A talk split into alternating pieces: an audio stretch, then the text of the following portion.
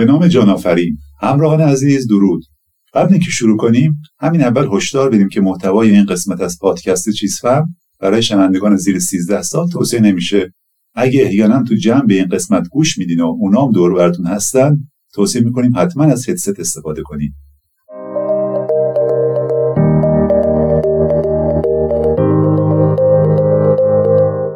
اگه اهل فیلم دیدن باشین احتمال زیاد تصویر متخصصای صحنه جرم رو دیدین که با دقت و وسواس دارن از صحنه جرم نمون برداری می‌کنن یا اینکه مدارک به دست اومده رو تو آزمایشگاهشون با روش های حیرت انگیزی تحلیل می‌کنن.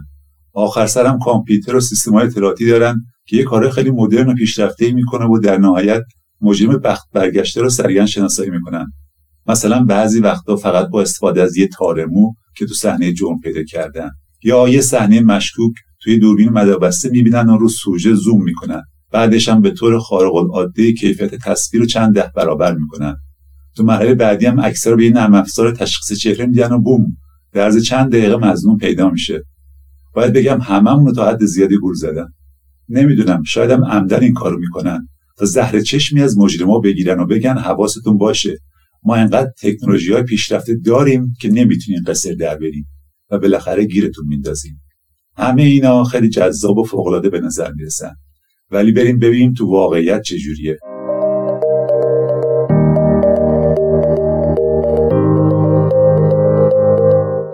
به اپیزود ششم پادکست چیز فهم خوش اومدین.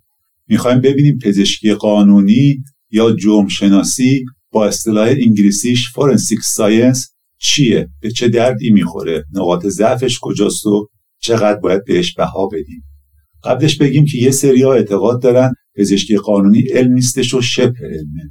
بنابراین هشدار میدن که باید تو استفاده از این علم یا شبه علم کمی احتیاط باید کرد. اونا میگن تمام حوزه دانش پزشکی قانونی اونقدری که به ما به واسطه فیلم ها و رسانه ها قبولانده شده اعتبار ندارن. اصلا میگن بسیاری از اصول پزشکی قانونی الزامات اساسی علم رو برآورده نمی‌کنن.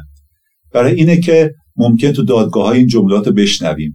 تا حد معقولی از قطعیت علمی یا با قطعیت علمی معقولی. ولی این جملات هیچ معنای پذیرفته شده تو علم ندارن. علم یعنی قطعیت. واسه همینه که بعضی ادعا می‌کنن این یه شبه علمه تا علم. نمیگیم پزشکی قانونی بده چون اصلا ابدا اینطور نیستش و اتفاقا خیلی هم کاربردیه. اما خیلی وقتها تو قابلیت اطمینان بهش به طرز خطرناکی اغراق شده. این صحبت ها رو یه جا گوشه ذهن داشته باشین تا توی اپیزود کامل راجع به چند تا نمونه بسیار جالب در موردشون بشنویم. حالا که احتمالا یکم بدبینتون کردم اول بریم یه تعریف از پزشکی قانونی بشنویم بعدش هم یکم بگیم از نقاط قوت این علم یا شبه علم تا اینکه قسمت زیادی از این بدبینی رو بشوره و ببره. و به جاش خوشحال باشیم که پلیس و سیستمای قضایی تا حد خیلی قابل قبولی می‌تونن به نتایج این روش ها اتکا کنن. پزشکی قانونی یا جرم شناسی استفاده از اصول علمی تو حوزه قوانین جزایی و مدنیه مخصوصا برای تحقیقات جنایی. یعنی کاربرد روش های علمی در بررسی جرم یعنی تجزیه و تحلیل نمونه های جمع شده از صحنه جرم تو آزمایشگاه تایید شده و استفاده از نتایج جرم برای حل پرونده. انگاری متخصصای این حوزه دارن به صدای مرده ها گوش میدن. هدفش چیه؟ کمک به سیستم غذایی برای تشخیص بهتر و در نهایت صدور حکم عادلانه. یعنی پزشکی قانونی بازوی کمکی سیستم غذاییه. مثلا دادگاه باید تصمیم بگیره یه تیراندازی تصادفی بوده یا خدایی نکرده خودکشی بوده و یا نه یه قتل اتفاق افتاده. حتی موقعیت فیزیکی افراد و اشیا هم می‌تونه خیلی تعیین کننده باشه. همینی که میگن به صحنه جرم دست نزنین و دستکاریش نکنین. بنابراین طبیعیه که آدمایی که تو این حوزه کار می‌کنن به قوه قضایی پاسخگو باشن. خیلی وقتا تو جلسات دادگاه به کشفیات و گزارشاشون ارجاع میشه. خودشون به عنوان شاهد متخصص احضار میشن. دامنه خیلی وسیعی هم داره. از تجزیه تحلیل اثر انگشت دی ای بگیر تا بررسی الگوهای خون. از اثر گلوله سلاح گرم بگیر تا سمشناسی. حتی حشره شناسی. منظورم از الگوهای خون رد آثار خونیه که تو صحنه جرم ممکنه باقی مونده باشه. اگه به سریال های جنایی علاقه دارین و دیدن صحنه خونالود و خشن اذیت نمی‌کنه بعد این سریال سرگرم کنه دکستر رو که در مورد یه متخصص الگوهای خونه ببینین.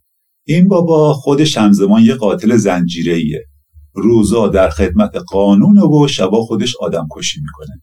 جالبه یکی هم انقدر بیکار بوده که نشسته تعداد آدمایی که دکستر قسمت های مختلف سریال کشته رو شمرده. 117 نفر. خلاصه این که این سریال نکته های جالب و البته اقراق آمیزی تو زمینه پزشکی قانونی داره و یا از اون معروفتر و شاید محبوبتر سریال CSI که در مورد یه سری کارشناس پزشکی قانونیه که در مورد جنایات تو لاس وگاس تحقیق می‌کنن. تاثیر این جور سریال ها و فیلم ها رو آدمای سیستم قضایی مثلا هیئت منصفا انقدر زیاد بوده که اسمش گذاشتن اثر CSI در واقع این اثر به پدیده اشاره می‌کنه که انتظارات مردم از پزشکی قانونی و تحقیقات جنایی تحت تاثیر این سریال ها انقدری بالا رفته که زیادی به یافته ها و گزارش های اونا اعتماد می‌کنن و بقیه شواهد در نظر نمی‌گیرن.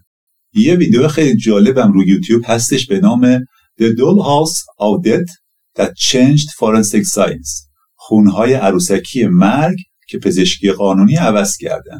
این ویدیو راجع به خونهای عروسکی مینیاتوریه که از صحنه‌های جرم با دقت بینظیری و هنرمندانه ساخته شدن. این خونهای عروسکی برای آموزش متخصصین پزشکی قانونی به کار میرن. پزشکی قانونی فقط یه سوژه سرگرم کننده برای سریال و فیلم ها نیستش بلکه وجودش برای یه سیستم درست و درمون غذایی واجبه. متخصصای پزشکی قانونی ممکنه کار اصلیشون جمعآوری شواهد از صحنه جرم باشه یا تجزیه تحلیل اونا تو آزمایشگاه یا هر دوش. یه سریام هستن که این زمینه خدمات خصوصی میدن ولی در نهایت روش کار یکیه. یه بازی خیلی متنوعی از علوم مختلف هم ممکن توش استفاده بشه. از فیزیک و شیمی گرفته تا کالبد شکافی و یا حتی حوزه‌ای مثل روانشناسی و مردم شناسی اینه که تو ادارات پزشکی قانونی ممکنه متخصص دانشمند تو هر زمینه ببینیم و به نظر اونم خیلی هم بیرب باشن که به تب نیستن. و ربطش اونجاییه که قطعات مختلف یه پازل باید به هم چسبونده بشن و برای هر قسمتش تخصص لازمه. پزشکی قانونی در واقع بازسازی اون چه که تو گذشته اتفاق افتاده است با استفاده از شواهدی که در حال حاضر داریم و با استفاده از علوم مختلف و با در نظر گرفتن همه جوانب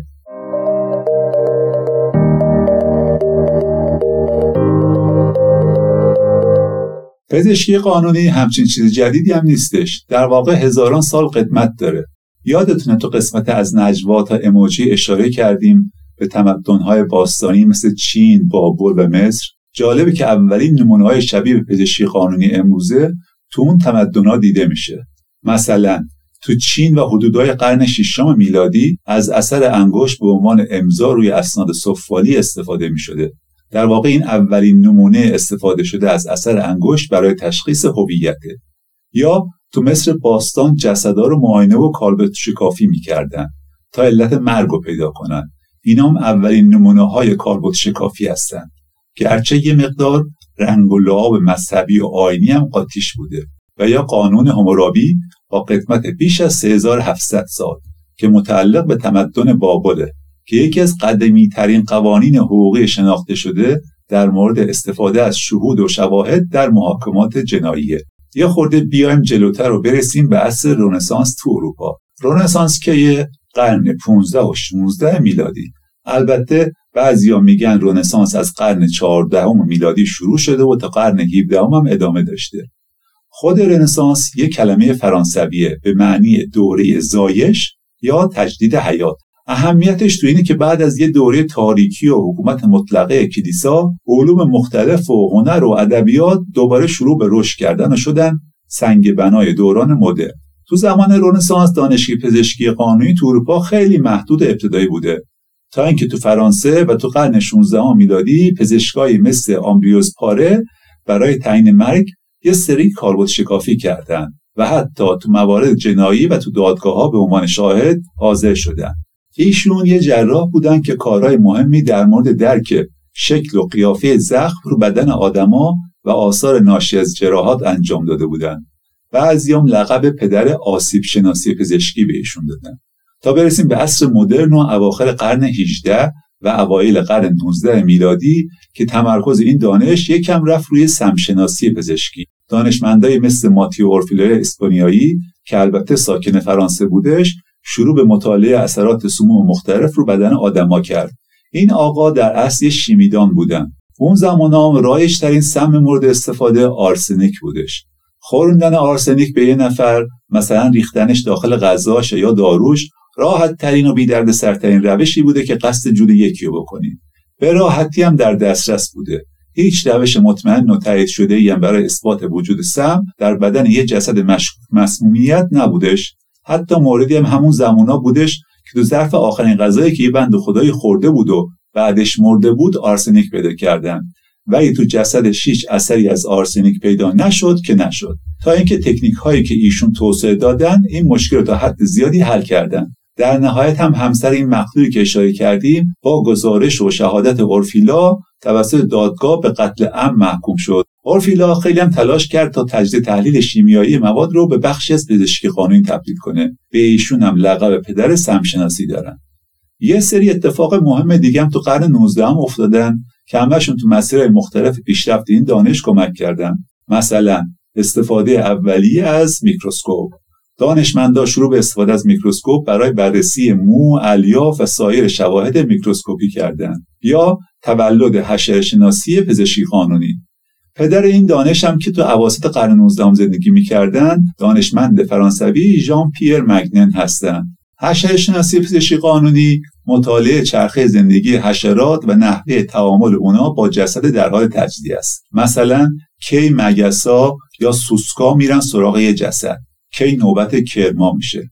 چرا مهمه؟ چون میشه با این روش زمان مرگ و حدس اینا رو داریم سریع ازشون رد میشیم. چون می‌خوایم فقط یه تاریخچه بگیم.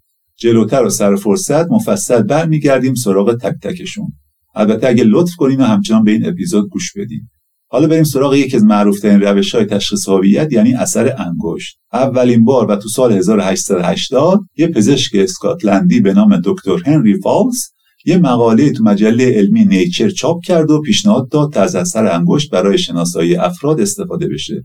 جالب اینجاست که ایشون یه مبلغ مذهبی هم بودن و زمان زیادی تو ژاپن کار می‌کردن. ایده های ایشون شد سنگ بنای تجزیه و تحلیل اثر انگشت برای شناسایی آدما. بعدش هم سر فرانسیس کالتون دانشمند بریتانیایی سیستمی رو برای طبقه اثر انگشت بر اساس الگوها و ویژگی‌های خطوط اون توسعه دادن.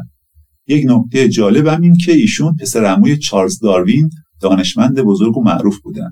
ایشون هم شدن پدر استفاده از اثر انگشت برای شناسایی آدما. تا حالا چارت پدر تو بخشای مختلف پزشکی قانونی گفتیم. برسیم به قرن بیستم و آقای ادموند لوکار متخصص فرانسوی جرم شناسی که معروف به عنوان پدر علم پزشکی قانونی. ایشون یه مفهوم معرفی کردن که بعدا اسمشو گذاشتن اصل مبادله لوکارت این مفهوم میگه که هر تماسی یه ردی و اثری از خودش به جا می‌ذاره. یعنی هر اتفاق یه زمانی افتاده باشه و دو چیز با هم تماس داشته باشن یه چیزی رد و بدل میشه و یه نشونی ازش یه جایی باقی میمونه. این تبادل هم می‌تونه فیزیکی مثل الیاف، مو، زباله یا بیولوژیکی مثل خون، بزاق یا سلولای پوست باشه. این چیزیه که تو صحنه جرم دنبالش میگردن. یعنی بین مجرم و قربانی چی رد و بدل شده؟ همیشه هم اینجوری نیستش که حتما مجرم یه ردی از خودش تو صحنه جرم بذاره. ممکنه یه اثری از صحنه و یا قربانی روی مجرم مونده باشه و با خودش ببره. مثلا یه تار یا یه لکه خون قربانی رو لباس مجرم مونده باشه. حتی اگر بشوره ممکنه که بشه از جاش استفاده کرد و یا آثار درگیری رو بدنش. خلاصه این اصل شد سنگ بنای تحلیل شواهد و ردیابی اونا تو پزشکی قانونی. این آقای لوکارت فقط نظریه نمی‌داد بلکه عملا چند تا کار مهم دیگه هم تو این زمینه کرده. مثلا تأسیس اولین آزمایشگاه جنایی پلیس جهان تو لیون فرانسه و در سال 1910 میلادی. این آزمایشگاه شد الگویی برای آزمایشگاه جنایی در سایر نقاط جهان. جالبه بدونید که اولین آزمایشگاه مشابه تو آمریکا تازه 13 سال بعد ساخته شده. ایشون یه سری کارهای تحقیقاتی در زمین تجزیه تحلیل مایعات بدن از جمله خون ادرار برای کمک به تحقیقات جنایی هم کردن. و بالاخره تأسیس مؤسسه جرمشناسی تو دانشگاه لیون. حالا بریم مفصل ببینیم تک تک شاخهای پزشکخانه چی کار می‌کنن و به چه دردی می‌خورن.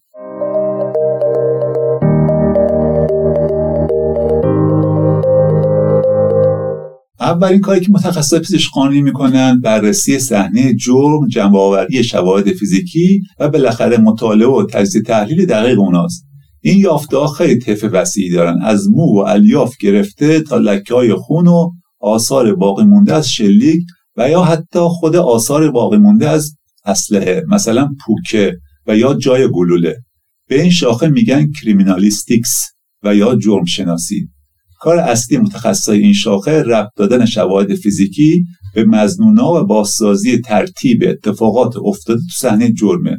اینا مبنای کارشون همون اصل مبادله رو کارده اونا دنبال چیزایی که رد و بدل شدن یه چیزایی یه جاهایی به خاطر یه اتفاقاتی تغییر کرده مثلا چیا اول از همه شواهد فیزیکی مثل لباسا، وسایل شخصی، اسناد، داروها، مواد مخدر، سلاح گرم و سرد و یا نمونه های بیولوژیکی مثل خون، مو، پوست بدن یا هر بافت دیگه ای. حتی کوچکترین چیزام نباید نادیده گرفته بشن.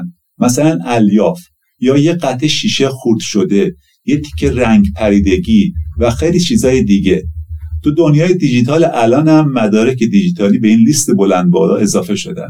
از موبایل و کامپیوتر و دوربینای مداربسته گرفته تا هر وسیله دیگه که ممکنه یه اطلاعات توش ذخیره شده باشه اینکه این مدارک چجوری جمع آوری میشن بستگی به نوع جرم و محلش داره ولی عموما اولین کار اینه که صحنه رو ارزیابی می‌کنن و امنیتش رو برقرار می‌کنن.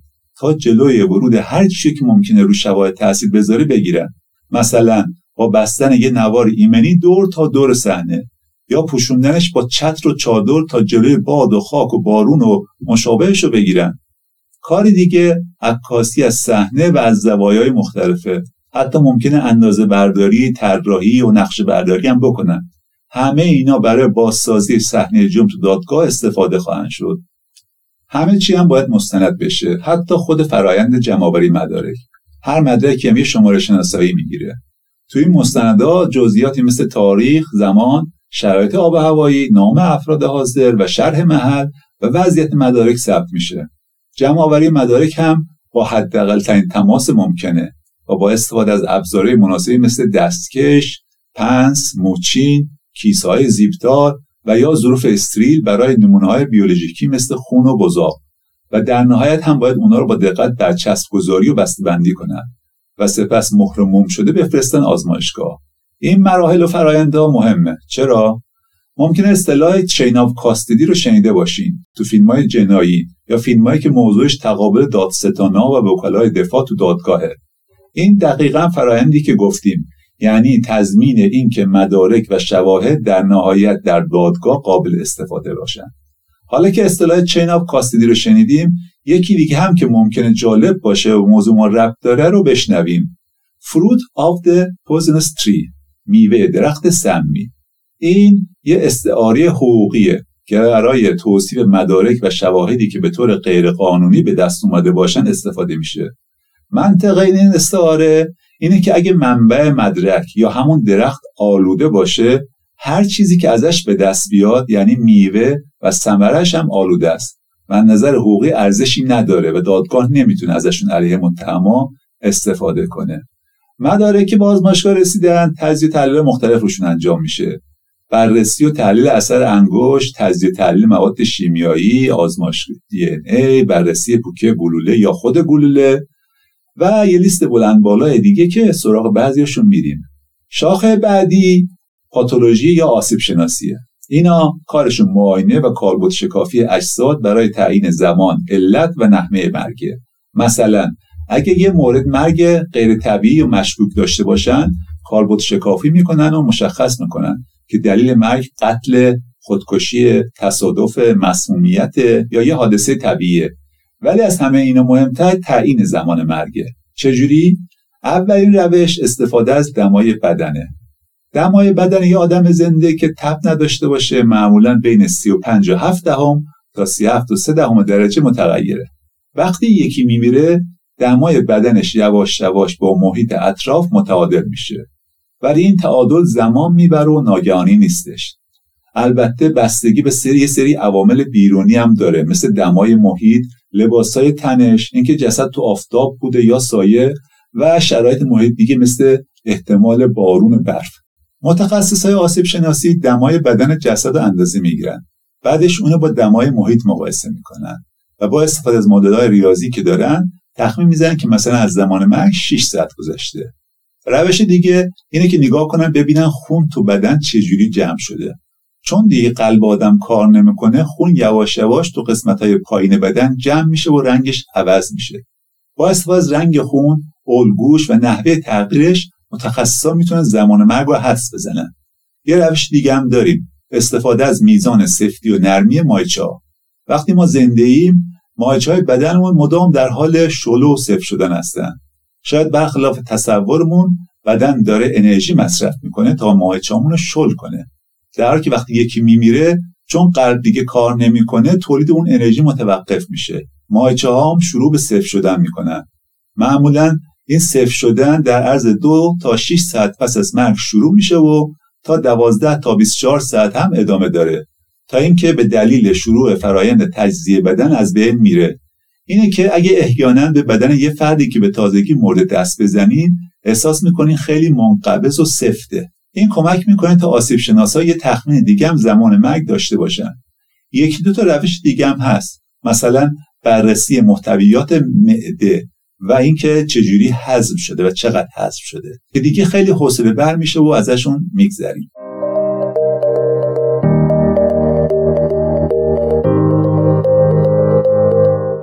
حشراتی مثل مگس، پشه، زنبور وحشی، سوسک و کر معمولا واسه ما مزاحمن و موی دماغ. تازه اگه ناقل بیماری نباشن. مثلا پشه ها یا یکی از معروفاش پشه مالاریا. جالبه بدونیم که مرگبارترین موجودات واسه ما آدما همین پشه هان. سالی حدودا یه میلیون نفر به خاطر نیش زدن پشه ها میمیرن. در حالی که مارای سمی فقط سالی صد هزار نفر می‌کشن. ولی حشرات اتفاقا یه جاهایی هم خیلی مفیدن. مثلا تو پزشکی قانونی. شاید کمک کنن یه معمای جنایی حل بشه. واسه همینی که متخصص پزشکی قانونی به حشرات لقب شاهدای کوچولوی لال دادن. می‌دونین چرا شاهدای خوبیان واسه اینکه دروغ نمیگن. و اطلاعاتی که ازشون به دست میاد نیازی به آیه و قسم نداره و کاملا قابل اعتماده. بسته به زمانی هم که از مرگ گذشته باشه حشرات مختلفی میفتن به جون جسد. هم واسه تغذیه و هم واسه اقامت. بچه هاشون هم اونجا بزرگ می‌کنن. حشرات مختلف در طول زمان تجزیه جسد همینجور میرن و میان تا از جسد فقط استخون و دندون بمونه. که دیگه به درد خیلیاشون نمی‌خوره به جز حشرات استخون خور مثلا یه نوع سوسک هست که کارش خوردن استخونای نرمه یا قسمت نرم استخونا. جالبه که موزه ها باستانشناسا و آزمایشگاه پزشکی قانونی برای تمیز کردن استخونا از این سوسکا استفاده می‌کنن. می‌ذارن هرچی بافت نرم رو استخونا مونده رو اینا بخورن و استخون خشک و تمیز تحویل بدن. اولین حشراتی که میان سراغ جسد مگسان. معمولا یکی دو ساعت بعد مرگ. دیدین مگس های آبی و سبز که خیلی هم موی دماغن به شدت آلوده اینا عاشق جسد و مردارن بوی بدن در حال پوسیدن جذبشون می‌کنه. میان رو جسد تخم گذاری می‌کنن و این تخما در عرض چند ساعت تبدیل به لاروهای کوچیکی به نام ماگت میشن. لارو یا کرمینه اولین مرحله زندگی حشراته که هیچ شباهتی هم به حشره بالغ ندارن. لعنتی ها همیشه هم گشنن و در حال خوردن و تخریب. خلاصه سیرمونی ندارن. بدن مرده که داره تجزیه میشه گاز دیوکسید کربن تولید می‌کنه. اون حشراتی هم که دارن از بدن تغذیه می‌کنن به این داستان کمک می‌کنن.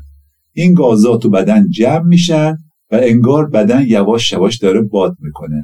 تو این مرحله مگسای دیگه و سوسکای مردارخوار هم میان سراغ جسد. این سوسکا رنگشون زرد و سیاهه. و با اون سوسکا که تو خونه ها پیدا میشن فرق دارن. این مرحله هم چند روزی طول می‌کشه تا اینکه انقدر بدن باد کنه تا اصطلاحا منفجر بشه و گازهای جمع شده آزاد بشن. حالا نوبت یه سری سوسک دیگه است. البته هنوز که هنوزه اون لاروها در حال خوردنن. بزرگ شدن و زاد و ولد کردن و الان دیگه بچه هاشون و نوه هاشون هم دارن از خودشون پذیرایی می‌کنن. این مرحله هم تا چند هفته ممکن طول بکشه. حالا دیگه حشرات دیگه مثل مورچه ها و کنه ها هم مهمونی می‌گیرن. در نهایت و پس از ماهها از جسد یه اسکلت خشک و خالی میمونه. به اونم رحم نمی‌کنن. خلاصه به هر حال حشرشناسا با دیدن رفتار حشرات مختلف رو جسد و نمونه برداری از اونا می‌تونن زمان مرگ رو حدس بزنن. خدایش کی فکرشو می‌کرد؟ این حشره های مزاحم و موی دماغ انقدر واسه پزشکی قانونی مهم باشن. خب حالا اگه انقدر دیر شده باشه که از جسد فقط یه اسکلت یا اصلا چند تیکه استخون باقی مونده باشه چی؟ در این صورت باید بریم سراغ انسان شناسا. اونا متخصص شناسایی و بررسی بقایای اسکلت و استخونهای انسان ها هستن و روش های متنوعی واسه تعیین سن، جنسیت، اصل و نسب و سایر خصوصیات بیولوژیکی دارن. حتی ممکن از روی استخونا علت مرگم حدس بزنن. مثلا یه مشخصه تفاوت شکل و اندازه استخونای آقایون و خانوما یکی دیگه نحوه رشد استخونا تو سنهای مختلفه انسان شناسا با اندازهگیری طول استخونا و طبقه بندی شکل اونا می‌تونن جنسیت، سن و حتی نژاد صاحب اسکلت حدس بزنن. واسه این کار دو تا استخون مهم دارن. مثلا جمجمه، استخون لگن و بالاخره یه سری استخونای بلند مثل استخون رون و بازو. دندونا هم چون به راحتی تجزیه نمیشن و از بین نمیرن اطلاعات زیادی میدن. مثلا تعداد و وضعیتشون نحوه ترمیم ها و پر کردن های احتمالی آسیب دیدگی هاشون و مشخصات دیگه. تطبیق این اطلاعات با سوابق و پرونده های دندان پزشکی مثلا عکس برداری قبلی به شناسایی افراد کمک می‌کنه. متخصص سمشناسی رو به اضافه کنیم و بریم بخش بعدی. گفتیم که پدر این دانش ماتیو اورفیلای اسپرامیاییه اینا کارشون فقط محدود به پیدا کردن سموم تو بدن نیستش علاوه بر اون کارشون بیشتر تشخیص وجود و تعیین مقدار احتمالی دارو، الکل و مواد مخدره. واسه اینم از نمونه مثل خون، ادرار و یا سایر بافتای بدن استفاده می‌کنن. مثلا یکی تصادف کرده و مرده. مهمه که تشخیص بدن این تصادف به خاطر رانندگی تحت تاثیر الکل و مواد مخدر بوده و راننده کنترل ماشین از دست داده یا نه یکی دیگه مقصره. تا اینجا خیلی رو تخمین زمان مرگ تاکید کردیم و این نگفتیم چرا انقدر مهمه. کاربردش زیاده. اولیش اینکه به پلیس بازسا کمک می‌کنه که بفهمن اصلا تحقیقاتشون از کجا شروع کنن بعدش یه بازی زمانی میره که دنبال مزنایی بگردن که احتمالا در اون زمان با مقتول در ارتباط بودن. یا کمک می‌کنه پلیس با شاهدای احتمالی در مورد اون زمان به خصوص صحبت کنن. و یا مثلا فیلم های موجود تو دوربینا رو کنترل کنن. ولی از همه اینا مهمتر کاربردش تو بازسازی صحنه جنایت و همراه یه زمانبندیه که در نهایت به عنوان یه مدرک میره دادگاه. بنابراین خیلی پارامتر مهمی تو تحقیقات پزشکی قانونیه. حالا بریم سراغ اثر انگشت و دی ای.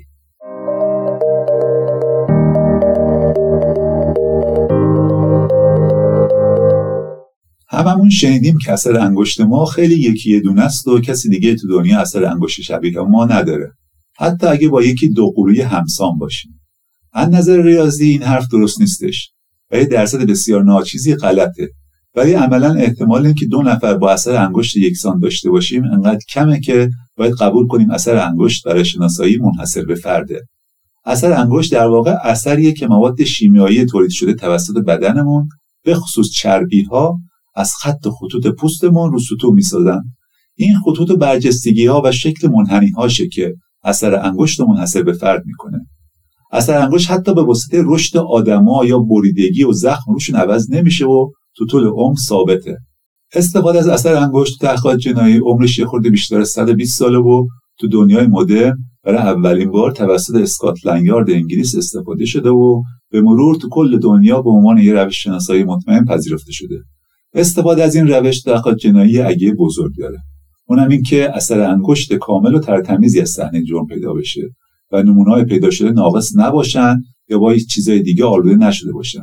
کلا اشتباهاتی که تو این زمینه بوده اکثرا به خاطر نقص تو نمونه بوده و نه کارای تشخیص با این روش. طبیعتا اولین کار اینه که یه نمونه پیدا بشه.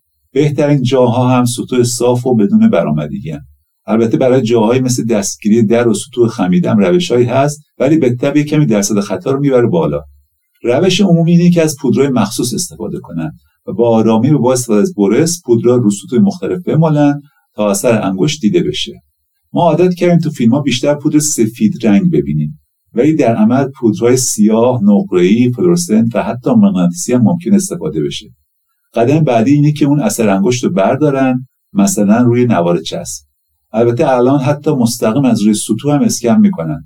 بعدش هم که طبیعتا بررسی اون و تطبیقش با بانکهای اطلاعاتیه تا بتونن احتمالا یه تطابق با یه مضمون پیدا کنن.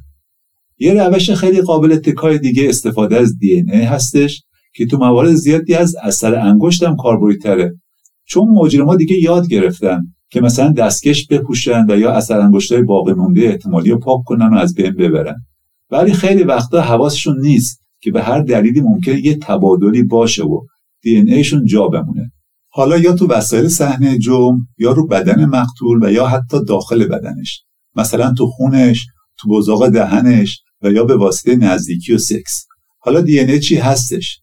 احتمالا هممون به محض شنیدن کلمه دی ای یاد دو تا مارپیچ که به هم پیچیدن میفتیم انگار یه نردبون رو گرفتن و پیچوندنش که تشبیه کاملا درستیه. ای یه مولکول پیچیده است که همه موجودات زنده دارنش. اسم علمیش هم خیلی سخته و احتمالا به دردمون هم نمی‌خوره. چی داره توش؟ همه دستورالعملهای ژنتیکی لازم برای تولید مثل رشد و نحوه کارکرد تک تک اعضای موجودات زنده. یعنی توش یه دنیا اطلاعات ذخیره شده از صفات خصوصیات اون موجود زنده. درست شبیه سیستم binary که همه چی به صورت صفر یک ذخیره و پردازش میشه. اینجا هم کوچکترین مولکولهای سازنده ای ارتباطات دوتایی ستایی رو با همدیگه ذخیره و منتقل می‌کنن. دی ای انقدر مهمه که تو زیست شناسی اغلب بهش مولکول حیات هم میگن. توی دنیای خیلی پیشرفته به صورت نظری باید بشه با داشتن دی ای یه موجود اونو دوباره به دنیاش آورد و بزرگش کرد. ولی پیچیدگی های این کار انقدر زیاده که شاید علم و دانش بشر صدها سال باش فاصله داشته باشه. اطلاعات تو دی ای به صورت رمزگذاری شده و توسط ژنها منتقل میشن. این رمزگذاری به دلیل تعداد بالای ژنها و ترکیبات ممکنه انقدر پیچیده است که دی رو کاملا منحصر به فرد می‌کنه. مثلا احتمال اینکه دو نفر اثر انگشت کاملا شبیه هم داشته باشن یک در یک میلیارده.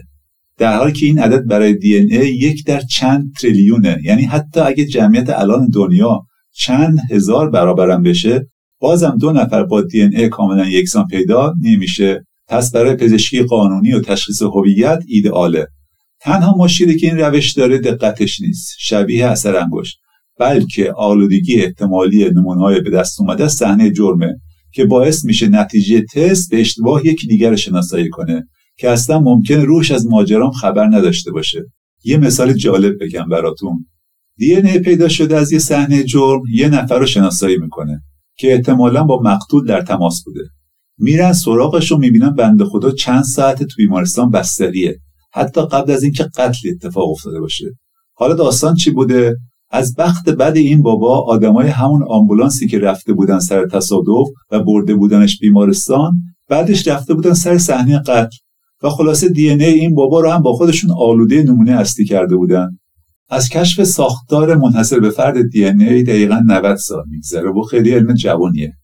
حتی اولین مورد محکومیتی که ازش استفاده شده تو سال 1985 بوده.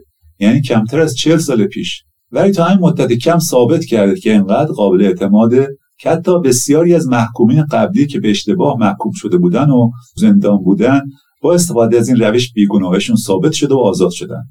متاسفانه با اینکه تستای دی ای فوری ساخته شدن که در عرض چند ساعت یک گزارش قابل قبول میدن ولی هنوز این تست معمولا می‌تونه از چند روز و حتی تا چند هفته هم طول بکشه تا بشه به عنوان یه مدرک تو دادگاه ازش استفاده کرد. ولی خب قطعا چند روز انتظار ارزش اینو داره که یکی رو به درستی متهم کنید کاربردهای دی فقط تو پزشکی قانونی نیستش و خیلی جای دیگه هم ازش استفاده میشه.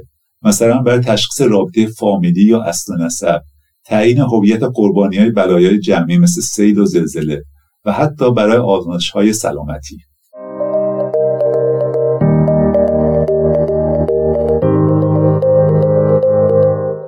زیر شاخهای پزشکی قانونی همشون با هم همکاری می‌کنن تا همه جوانب پرونده جنایی بررسی بشن. قاعدتا هم نمیشه فقط به کشفیات یکی دوتاشون بسنده کرد. همشون هم مثل تخصصهای دیگه این روزا دارن پیشرفت می‌کنن و قابلیت اطمینان به حوزه‌اش داره مداوم بیشتر میشه. دیگه داره ازشون تو پیش بینی جرم جنایت هم استفاده میشه. مثلا با استفاده از الگوریتم های هوش مصنوعی و یا تحلیل رفتاری با استفاده از مدل های یادگیری ماشینی. مثال دیگه پزشکی قانونی دیجیتاله که تو دنیای دیجیتال امروز خیلی بهش نیازه. از پیدا کردن مجرمین سایبری مثل هکرها گرفته تا تشخیص محتواهای ساختگی و دستکاری شده. مثلا با استفاده از فناوری دیپ فیک و یا مدل های بزرگ زبانی که این روزا خیلی رو بورسه. ختم کلامی که پزشکی قانونی علم یا شبه علم دنیای ما رو قطعا امتر کرده و کار واسه مجرما و تبهکارا خیلی سختتر از قبل. ولی باید موقع استفاده ازش یه مقدار عینک بدبینی و عدم قطعیت هم بهش اضافه کنیم. آخه یه جایی داره از این تخصص استفاده میشه که خیلی حساسه. ممکنه جون یا مابقی عمر آدما بهش بستگی داشته باشه. مثلا یه زمانی متخصصا اطمینان داشتن که با استفاده از اثر دندون مثلا رو بدن قربونی می‌تونن با اطمینان متهم رو پیدا کنن. یه سری هم با این روش محکوم شدن رفتن زندان که بعدا بیگناهیشون ثابت شد. همینه که تو سال 2009 دانشمندای آکادمی ملی علوم آمریکا به درخواست کنگره تحقیقات مفصلی تو این زمینه کردن و در نهایت گزارشی تحت عنوان تقویت علم پزشکی قانونی در ایالات متحده مسیری رو به جلو منتشر کردند. هدف اصلیشون هم ارزیابی قابلیت اطمینان به اعتبار رشته های مختلف علوم پزشکی قانونی بودش یعنی تا همین چند سال پیش هم شک و شبهه تو بعضی شاخهای پزشکی قانونی وجود داشته مثلا این گزارش تاکید کرده که بسیاری از رشته های پزشکی قانونی از جمله تجزیه و تحلیل اثر گاز گرفتگی و یا مقایسه مو پایه علمی قوی ندارند. یا اینکه تحقیقات کافی برای اثبات اعتبار بسیاری از روش ها و تکنیک های پزشکی قانونی انجام نشده و یا سوگیری های انسانی تو گزارشات و تحلیلات بوده و یا اینکه متخصصای این رشته در مواقع شهادت های گمراه کننده یا اقراق آمیز در دادگاه دادن. که موجب محکومیت ها شده. واسه همین تو اپیزود بعدیمون می‌خوایم چند تا مثال جالب بزنیم از استفاده درست از این تخصص و نشون بدیم که چقدر دنیامون امتر کرده و همچنین متاسفانه چند تا مثال وحشتناک بشنویم که آدمای بیگناه دهها سال زندانی شدن و به جاش مجرمای واقعی راست راست واسه خودشون رفتن و اومدن. عادر پاشایی هستم و از شما بابت همراهیتان در این قسمت پادکست چیزفهم تشکر می‌کنم.